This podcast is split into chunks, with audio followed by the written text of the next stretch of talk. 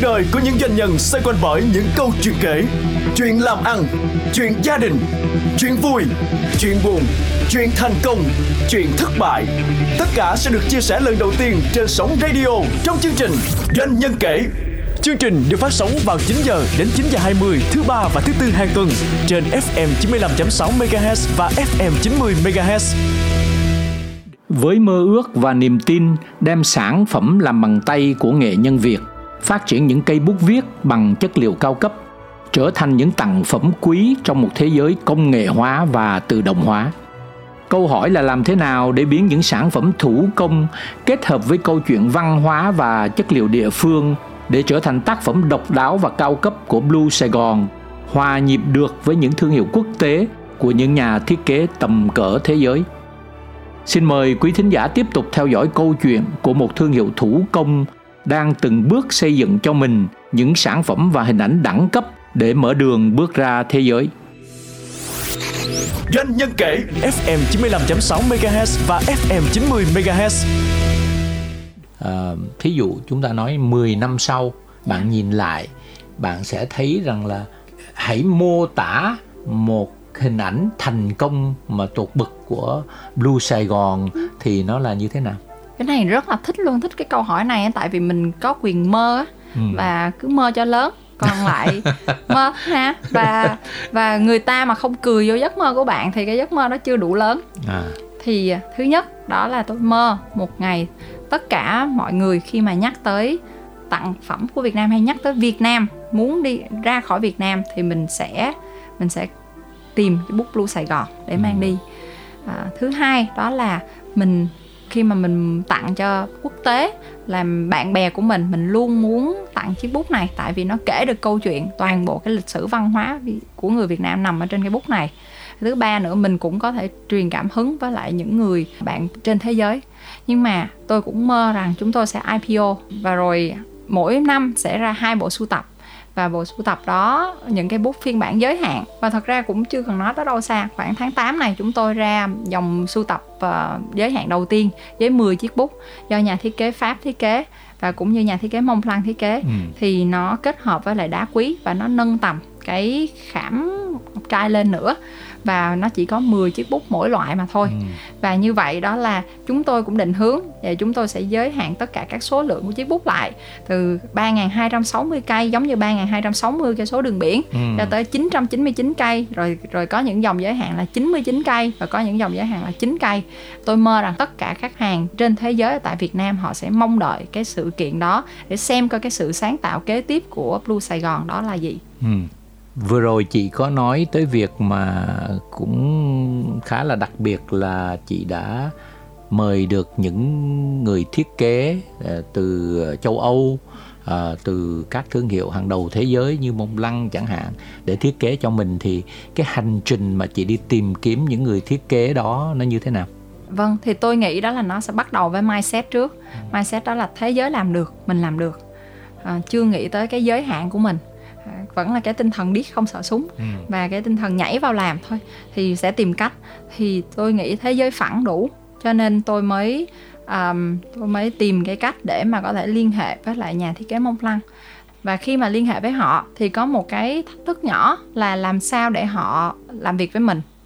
Thì mình sẽ set up cái cuộc họp với họ ừ. và dĩ nhiên mình, mình, mình phải trao đổi với họ. Và cái ngày hôm đó thì họ đang ở Đức và cái nhà thiết kế đang ở Đức và mình thì ở Việt Nam và và mình tạo cái mood là thân tình, vui vẻ và họ cũng rất là thân tình, cho nên mình cũng chia sẻ về cái cách mong muốn mình làm, mình là ai trước đã, cái đó là cái khó, mình là ai là và mình tại sao mình làm những cái chất liệu này cho tới phải truyền được cảm hứng cho họ về đất nước Việt Nam của mình, tại vì mình đặt ra cái đầu bài của họ là làm một chiếc bút mà nó đặc trưng cho Việt Nam.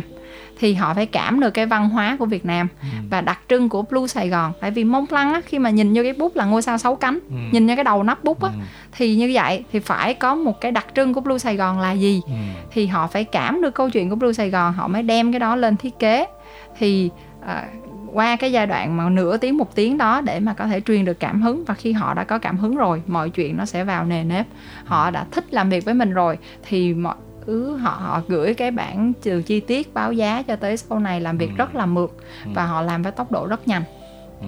Và như vậy thì kết quả sẽ là những sản phẩm sắp tới đây dạ. uh, được giới thiệu với uh, công chúng đúng không? Dạ, vào ừ. tháng tám. Khách hàng của Blue Saigon là ai? Hiện tại thì Blue Saigon có hai đối tượng khách hàng. Nhất đó là khách hàng mua cho chính mình, thể hiện cái câu chuyện và cái cảm xúc của họ khi mà họ đeo chiếc bút trên túi. Thứ hai đó là khách hàng mua tặng. Ừ. Thì lúc nào cũng vậy, nó là cái mối quan hệ mà mình sẽ đầu tư tặng phẩm. Và chúng tôi cũng à, vừa mới có đơn hàng về phía của chính phủ. Thì đó là cái vinh dự khi mà chính phủ làm quà tặng cho các đại sứ cho tới Um, cho tới những cái vị chính khách đến Việt Nam. Với những uh, thành quả đạt được thì bạn đã trải qua một số uh, các cái cột mốc. Những cột mốc quan trọng nào bạn cảm thấy có thể là tự hào hoặc là đáng nhớ, hoặc kể cả nó là những cái bài học uh, mà bạn phải uh, lưu lại? Chắc nhiều nhất sẽ nhớ tới vài cái cột mốc sau. Thứ nhất đó là cái khoảnh khắc mà mình trở về Việt Nam. Mình nhớ cái chuyến bay với uh, nói là chào mừng đến tới thành phố Hồ Chí Minh và Việt Nam sau bốn, năm năm, năm, sáu năm mình mong ngóng luôn trở về. Uh, mình tự hào với quyết định đó. Và thứ hai đó là cái khoảnh khắc mà mình mất ba bốn cửa hàng phải quyết định là dừng hết. Ừ. Và lúc đó mình còn mang bầu. Ừ. Và uh, cái cảm xúc tâm lý nó rất là hỗn độn và thậm chí là mắc nợ nữa. Thì ừ. thậm chí là xã hội đen tới nhà vân vân đấy và ngồi nói chuyện với mình. Và mình không có tắt điện thoại. Và cái đó là cái thứ mình tự hào. Mình dám làm, dám chịu. Thì mình ngồi xuống với từng người một. Và mình à, giải thích với họ về cái lộ trình mình sẽ thanh toán. Và rồi cảm thấy mọi người cũng đâu có giết mình đâu. Cho nên ba bốn năm sau, đúng rồi, cho nên và la cái lộ trình ba bốn năm sau là mình trả anh hết nợ. Và mình không bỏ cuộc. à, Và rồi cái khoảnh khắc mà Mà mình lập ra Blue Saigon. Bởi vì mình đổi, à, mình ra cái tên được của Sài Gòn tới năm một nghìn chín trăm chín mươi bảy à, và rồi cái khoảnh khắc lên sắc tăng. Và rồi mình cứ đăng ký à, cho những cái và đạt được như Á quân của Blue Venture Award là ừ. cả một năm hai không hai mốt là rất là đáng nhớ. Nó giúp cho Blue Sài Gòn trở lội ngược dòng thật sự luôn. Tại vì cái thời điểm đó, trước đó là à, Blue Sài Gòn chưa có được nhiều người biết tới, khách hàng biết tới. Và nó rất là khó để mà mà truyền tải cái thông điệp, hoặc là khó bán một chiếc bút nha, có thể phải gặp một trăm người mới có thể bán một hai vân vân. À, nhưng mà sau khi được biết nhiều hơn, câu chuyện mình được chia sẻ rộng rãi hơn thì nó dễ dàng hơn rất nhiều. Và mình cảm thấy mình mình đã cố gắng hết sức, mình cũng vượt qua cái nỗi sợ của mình và mình à, mình đem lại được một số cái à, cái cái truyền cảm hứng và cái niềm vui cho người khác. À, nhiều cái người liên hệ lại với mình, họ cảm thấy rất là tự hào.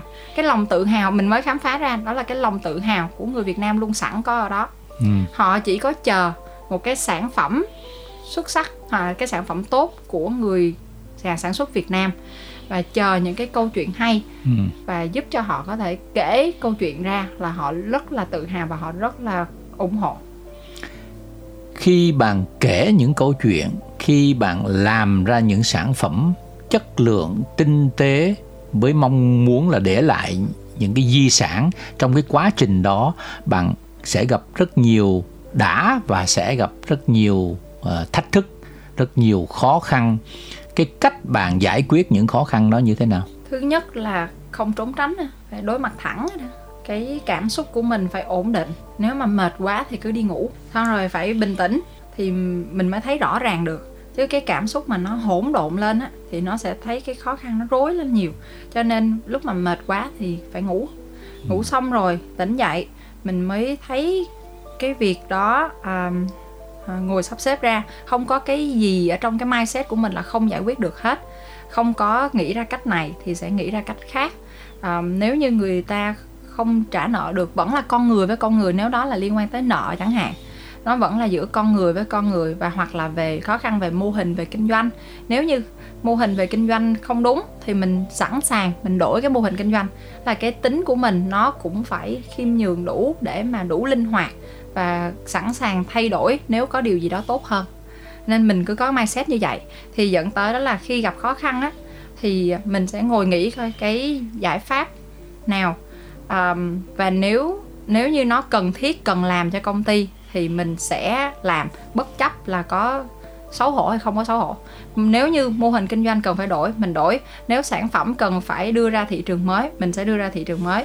Nếu như mà cần phải gọi cho một nghìn khách hàng để cứu công ty thì mình phải gọi cho một nghìn khách hàng. À, cái gì cần phải làm phải viết ra, và đấy, đã cần phải làm là phải làm. Ví dụ tương tự với lại như TikTok chẳng hạn. Thật sự TikTok là một cái kênh mà chắc khá nhiều um, anh chị kinh doanh có thể cảm thấy không thoải mái. Cái gì mà nó mới thì không có thoải mái lắm khi mà nó đứng lên. Nhưng mà mình, mình nghĩ nếu như TikTok là một cái kênh tốt, hoặc là bất kỳ một cái kênh nào tốt, và điều đó nó mang lại giúp cho công ty uh, tốt hơn, thì, um, thì mình phải làm. Uh, nghĩ thay đổi về cái suy nghĩ là cái đầu tiên mình làm. Ý, ý ở đây đó là ví dụ như cái TikTok đi, mình có thể nói là một kênh trẻ trâu, nhưng mà nếu mình thay đổi lại cái suy nghĩ, đó là một cái, cái nơi mà có thể uh, chia sẻ được câu chuyện của mình nhiều hơn, thì nó sẽ nhẹ nhàng hơn trong cái suy nghĩ mà mình sẽ làm.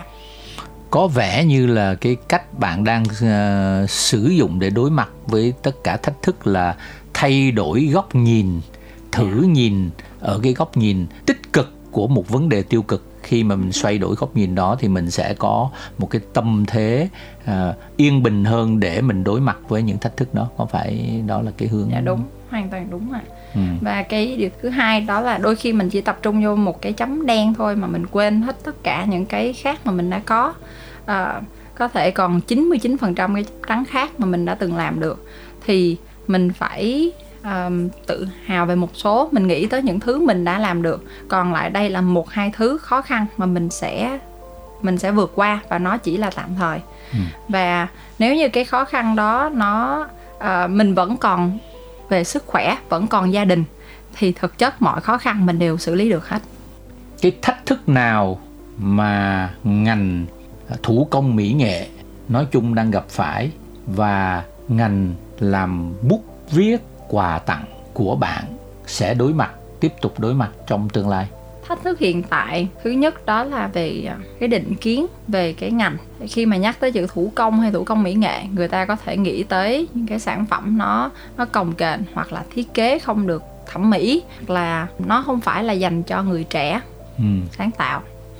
À, cho nên mình phải tái định nghĩa lại qua những từ cái hình ảnh của mình cho tới cái sản phẩm của mình, và làm cho họ làm cho khách hàng tin và thấy rằng cái sản phẩm của Việt Nam mình có nhiều câu chuyện văn hóa lịch sử hay, ngắn gọn, kể chuyện tinh tế, không dài dòng, và nó và cái sản phẩm nó đẹp cả về chất lượng và cả về cái hình thức của bên ngoài. Cái điều thứ hai nữa là thách thức của cái ngành này nói chung, đó là mọi người đều đang nói về nó, mà có nghĩa đó là làng nghề văn hóa của Việt Nam, những cái làng nghề thủ công nếu như mà không được tạo, không được truyền cảm hứng, nó sẽ mất dần đi. Tại vì cái người trẻ sau này họ sẽ họ họ thích về cái về uh, về ít tập trung vô, ví dụ dành hai mươi bốn tới bảy mươi hai giờ cho một cái thứ gì đó, cái ít cái sự tập trung hơn, do cái sự phân tán ra rất nhiều thông tin, dẫn tới đó là ít người sẽ muốn trở thành một nghệ nhân thủ công nếu như mà mình không truyền cảm hứng cho tới. Uh, nhiều cái làng nghề đang mai một mà, và người trẻ họ không có muốn uh, dành thời gian cho nó. À, nhưng mà nhưng mà có một điều tôi tin, đó là đặc biệt với lại cái thế hệ sau này, là họ mà họ đã thích cái gì họ sẽ làm tới cùng cái đó. Và tôi đã thấy rất nhiều rồi, à, họ có hoài bão, và khi mà họ được truyền cảm hứng, và cái cảm hứng đó nó trùng với lại cái, nó làm cho họ cảm thấy rất thích thú, thì họ sẽ sống chết với nó. Cho nên nó vẫn có cái ánh sáng ở cái việc uh, ngành người trẻ làm ngành nghề thủ công. Và cái thứ ba thách thức đó là ứng dụng công nghệ vào trong cái ngành thủ công. Vì tất cả những cái nhà đầu tư họ vào trong một ngành thủ công, nếu như mà bảo một nhà đầu tư đầu tư cho công ty công nghệ thì đó không có gì bàn cãi. Nhưng mà bảo nhà đầu tư đầu tư cho một ngành nghề thủ công, mình phải trả lời được câu hỏi là làm sao bạn scale up được, làm sao để tăng trưởng được. Chứ chứ ngày nào người thủ công cũng ngồi mày mò mày mò vậy, rồi xong người ta chết đi, hoặc là muốn làm một ngàn cây bút thì phải làm sao? Thì mình phải trả lời được cái đó. Và để scale up thì chỉ có ứng dụng công nghệ, và công nghệ đó nó sẽ công nghệ cứng và công nghệ mềm. Công nghệ cứng là từ trong máy móc thiết bị mình phải cải tiến, cho tới việc uh, thuộc ngành đào tạo nghệ nhân của mình, vừa sáng tạo nhưng mà cũng vừa phải uh, thông minh trong cái việc uh, sắp xếp và làm. Còn lại về cái công nghệ mềm thì cũng tới dính tới dịch vụ. Mình là người tiên phong ở trong cái dịch vụ về khách hàng, mà cái sản phẩm đã đẹp thì cái dịch vụ phải đẹp. Cho nên dịch vụ đó mình phải đào tạo cho nhân viên của mình biết cách ăn nói tinh tế cho cả người trong nước và cả ngoài nước. Vì đây là những khách hàng khó tính nhất trong những khách hàng khó tính. Họ đang sử dụng những cái sản phẩm đẳng cấp mỗi ngày. Thế giới phẳng, họ so sánh mỗi ngày giữa cái, cái thương hiệu Việt Nam và thương hiệu thế giới. Nên mình thấy thế giới làm được thì mình làm được thôi. Thật sự ra đó, ở một góc nhìn thì cho thấy rằng là người trẻ có tham gia ngành là thủ công mỹ nghệ hay không, nó tùy thuộc vào một cái điều mà tôi cho rằng là cái ngành này nó có tạo ra lợi nhuận, ừ. nó có tạo ra doanh thu. Ví dụ như chúng ta đang nói Rolex, ừ. chúng ta đang nói uh, uh, Chanel, Montblanc, chúng ta đang nói Louis Vuitton là Đấy, những đúng. ngành rất là cổ điển, khâu vá làm thủ công uh, luôn rất đó. là thủ công. Và dạ. câu chuyện của họ là hoàn toàn câu chuyện thủ công. Dạ đúng. Uh, nhưng... Dạ, đúng. Vì lý do là nó trở thành thời thượng là cũng từ cái ý thủ công đó, nhưng nó bán được giá rất cao. Dạ đúng. Còn nếu mà nó không bán được giá rất cao thì, thì nó sẽ tự động, nó sẽ mai một đi. Thì dạ, cái đúng. trách nhiệm mà tạo ra giá cao tôi lại cho rằng nó nằm ở trong những người như là Xuân Quyên.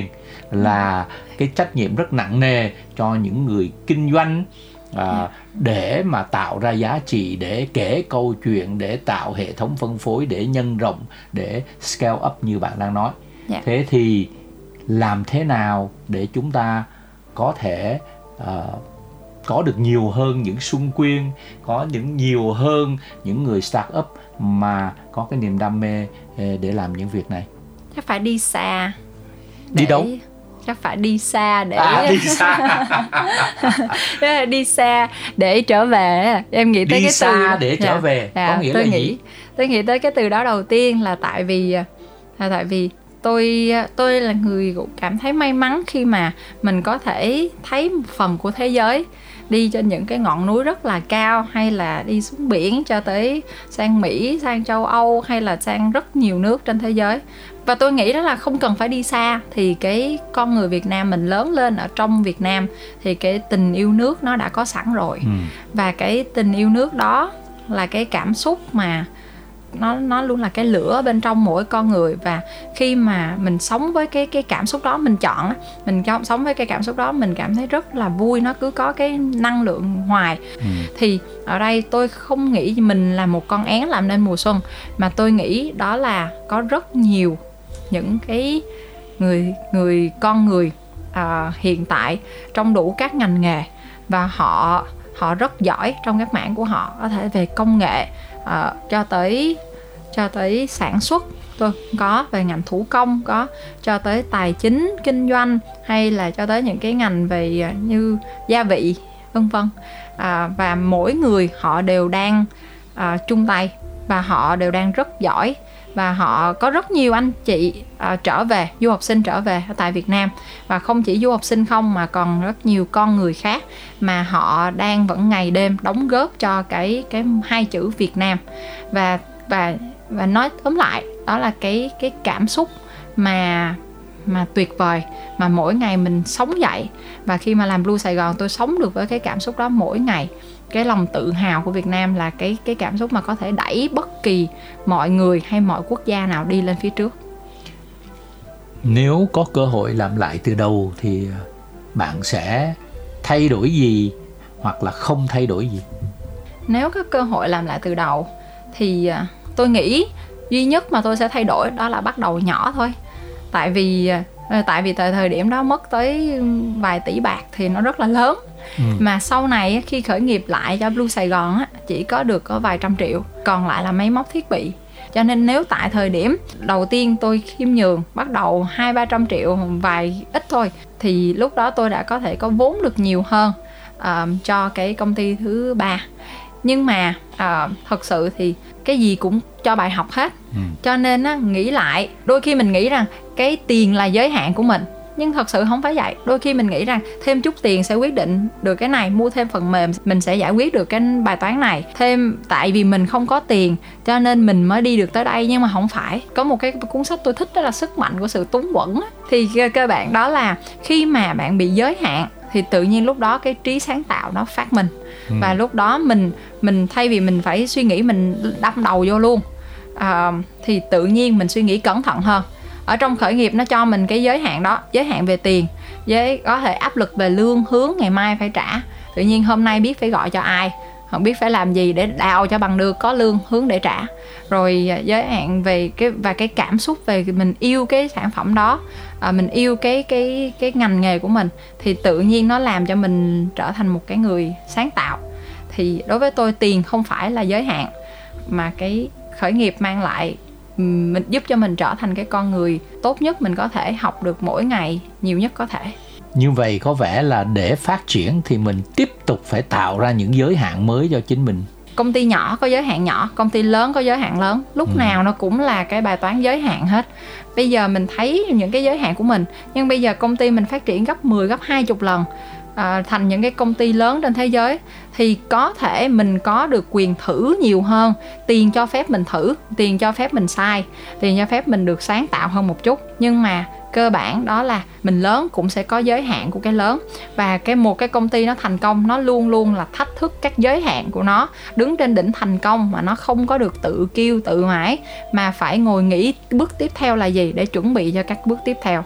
Hôm nay tôi hạnh phúc nhất đó là có thể ngồi ở đây để mà chia sẻ. Mỗi lần chia sẻ nó không chỉ là trải ra được lòng và có thể chia sẻ được tới mọi người đâu, mà còn là hiểu về chính mình nữa, review lại những gì mà mình đã từng trải qua và đúc kết cho chính bản thân mình. Ngoài ra tôi biết rằng có rất nhiều anh chị à, giỏi giang, và tôi còn phải học hỏi rất nhiều, à, và rất là mong có thể được à, hỏi nhiều hơn. Tôi cũng biết đó là có rất nhiều người đang trải qua cái giai đoạn khó khăn, tại vì đây là lúc khủng hoảng. Lặp lại lịch sử của năm hai không không tám, mình không biết khi nào thị trường sẽ thoát đáy, và, và mình sẽ bị áp lực về lương hướng, về giữ công ty của mình, và, và cái đỉnh điểm của tuyệt vọng hay thất vọng nó sẽ lên từ đây cho tới cuối năm. Nhưng mà cái câu cliché mà, câu luôn luôn lặp lại đó là trong khó khăn là sẽ có cơ hội, và khó người thì khó ta. Và mình nghĩ một cái cách tích cực hơn, thì đây là lúc mà mình test lại mô hình kinh doanh của mình. Đây là lúc mà nó uh, mình có thể xem lại coi mình hoạt động trong cái tầm nhỏ, xem coi cái nào nó đang hiệu quả, cái nào không hiệu quả. Để khi mà mình thoát ra khỏi đáy rồi á, nhà đầu tư vào, tiền vào, thì mình sẽ được nhân bản những cái thành công, chứ không phải là nhân bản thảm họa. Cho nên mình cố lên. Doanh nhân kể ép em chín mươi lăm phẩy sáu MHz và ép em chín mươi MHz. Thay mặt cho chương trình Doanh nhân kể, xin cảm ơn Xuân Quyên đã tham gia cuộc trò chuyện ngày hôm nay. Hy vọng câu chuyện về những chiếc bút mỹ nghệ Blue Saigon đã truyền được cảm hứng cho các doanh nhân, các nghệ nhân Việt Nam có khát vọng lan tỏa sản phẩm của mình đi xa hơn, đồng thời thu hút nhiều hơn nữa những doanh nhân trẻ đầu tư quảng bá cái đẹp của sản phẩm Việt Nam đến với thế giới và làm giàu cho cộng đồng xã hội, cho đất nước, con người. Trân trọng kính chào và xin hẹn gặp lại. Xin cảm ơn anh Quang và chương trình rất nhiều ạ.